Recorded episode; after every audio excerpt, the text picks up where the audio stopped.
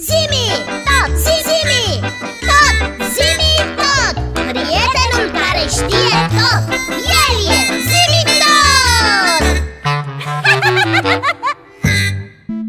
Pici, Dep, mi s-a făcut foame. Oh, sincer să fiu și mie mi s-a cam făcut. Dar între timp să știi că mi-a venit o idee. Ce idee? Ce-ar fi să-l întrebăm pe Zimi despre obiceiurile culinare ale romanilor?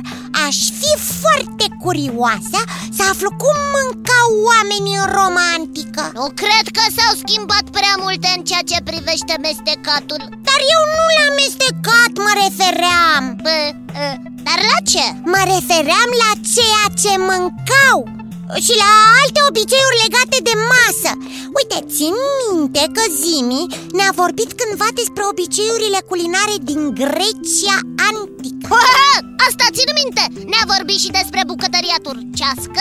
Da. Ai, nu o să uit în niciodată ce ne-a spus despre baclavalele turcești Ai, acele prăjituri cu nucă și miere. Miau, miau, miau, miau. Wow, deja mi se face poftă. Vezi, vezi, vezi? Acum ai înțeles. Aș fi curioasă să ne vorbească la fel și despre obiceiurile culinare din Roma antică. Sunt sigură că sunt multe lucruri miam, miam, interesante de aflat. O, a, Atunci, nimic mai simplu. Nu ne rămâne decât să-l contactăm pe Zimitot Zimitot, Daviții, recepție ca de obicei inițiază secvența de căutare cu subiect Obiceiuri culinare în Roma antică Am inițiat secvența de căutare cu acest subiect. Rezultatele au fost salvate. Când sunteți gata, pot începe expunerea datelor. Suntem gata! Poți începe În Roma antică, din primele secole, romanul, de cele mai multe ori, își gătea singur. Cu trecerea timpului însă, în perioada republicană, chiar și modestul cetățean avea la dispoziție doi sau chiar trei sclavi care se ocupau de gătit atunci când aveau la dispoziție și o bucătărie unde se putea găti, acestea fiind destul de rare. Bucătăriile? Da, aici, bucătăriile. În cazurile cele mai nefericite, când nu aveau condiții de gătit, sclavii cumpărau hrana gata preparată. Până și procurarea apei calde era un lucru dificil, ca de altfel și procurarea veselei pentru gătit, dificil să-ți procuri astfel de lucruri? pentru că erau foarte scumpe biții. Oh, Familiile foarte bogate nu aveau aceste probleme. Organizau banchete și ospățuri care nu constituiau doar o ocazie bună de întâlniri, ci și dădeau posibilitatea gazdei de a-și manifesta luxul în fața tuturor.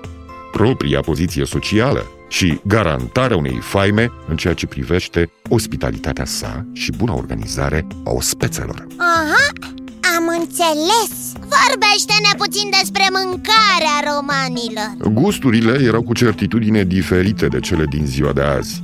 Erau alimente și gusturi care nu se regăsesc astăzi în rețetele culinare romane. Bucătăria romană era în mare măsură reflectată în gusturi de dulci, acrișoare, gătind de exemplu ciuperci cu mere sau carne la grătar cu piersici. Ciudat um, Da, Alimentul principal era mămăliga sau lintele și grâul. Mămăliga, fiartă în vase de lut, era îmbogățită cu varză, ceapă, brânză și uneori cu bucăți de carne sau bucăți de pește. Uneori ajungând la niște gusturi m, extrem de amestecate și grele. Acestea se numeau în latină satura. ah, Asta înseamnă că de acolo vine cuvântul saturat Sau uh, săturat În limba română, foarte multe cuvinte și-au originele în cuvinte din limba latină. Dar să continuăm. Să continuăm Cu venirea pâinii, încetul cu încetul mămăliga își pierde importanța. La vremea respectivă existau trei tipuri de pâine, și anume pâinea neagră, panis niger, care era pâinea săracilor, pâinea puțin mai albă, panis secundarius și pâinea albă din făină fină, panis candidus, care era doar pentru cei înstăriți. Până și pâinea era împărțită pe categorii sociale Ue, se mai întâmplă și asta, zici, nu trebuie să te mire Eh, Un alt aliment foarte cunoscut era peștele. Diversitatea peștelui folosit la gătit în acea perioadă se ridica la circa 150 de specii. Wow! Cei înstăriți consumau fructele de mare, langustele, iar săracii consumau pește ieftin, pe care îl conservau în general în saramură sau îl lăsau la uscat. Chiar dacă peștele era unul din alimentele frecvente, Nu lipsa nici carne de porc sau de mistreț de pe mesele romanilor, bogați, bineînțeles. Aceștia consumau și carne de vânat și chiar carne de barză. Carne de barză? Sună cel puțin amuzant Atunci probabil că ți se va părea și mai amuzant când îți voi spune despre legume. Spune, Erau folosite mai ales salatele și varza. Se consumau de asemenea multe fructe, deoarece cultivau cantități mari și parțial le uscau pentru conservare. Cel mai cunoscut era smochinul. Se serveau smochine cu miere, ca garnitură la carne.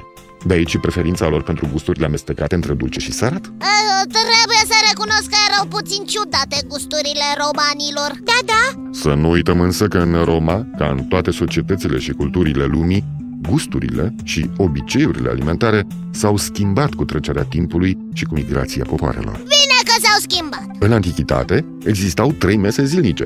Când cântau cocoșii și romanii se trezeau, consumau o hrană modestă, din resturile de la cină.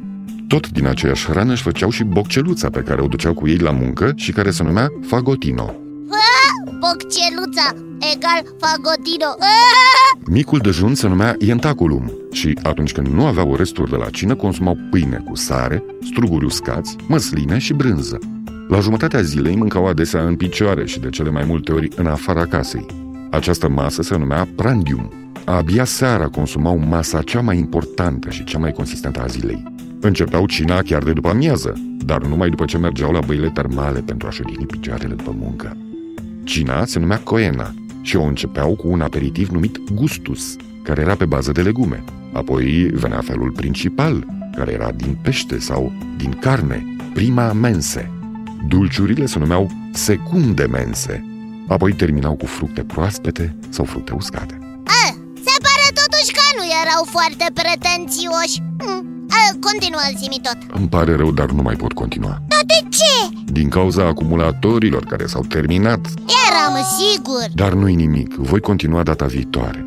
Acum vă spun la revedere, Iții, la revedere, Biții, la revedere, dragi copii. Și nu uitați că aștept în continuare întrebările și propunerile voastre pe adresa zimitot, coada lui maimuță, itibiții.ro Încă o dată, la revedere! La revedere, zi tot! Romanii din antichitate nu aveau multe bucate Un lucru însă mă intrigă piersici și cu mămăligă?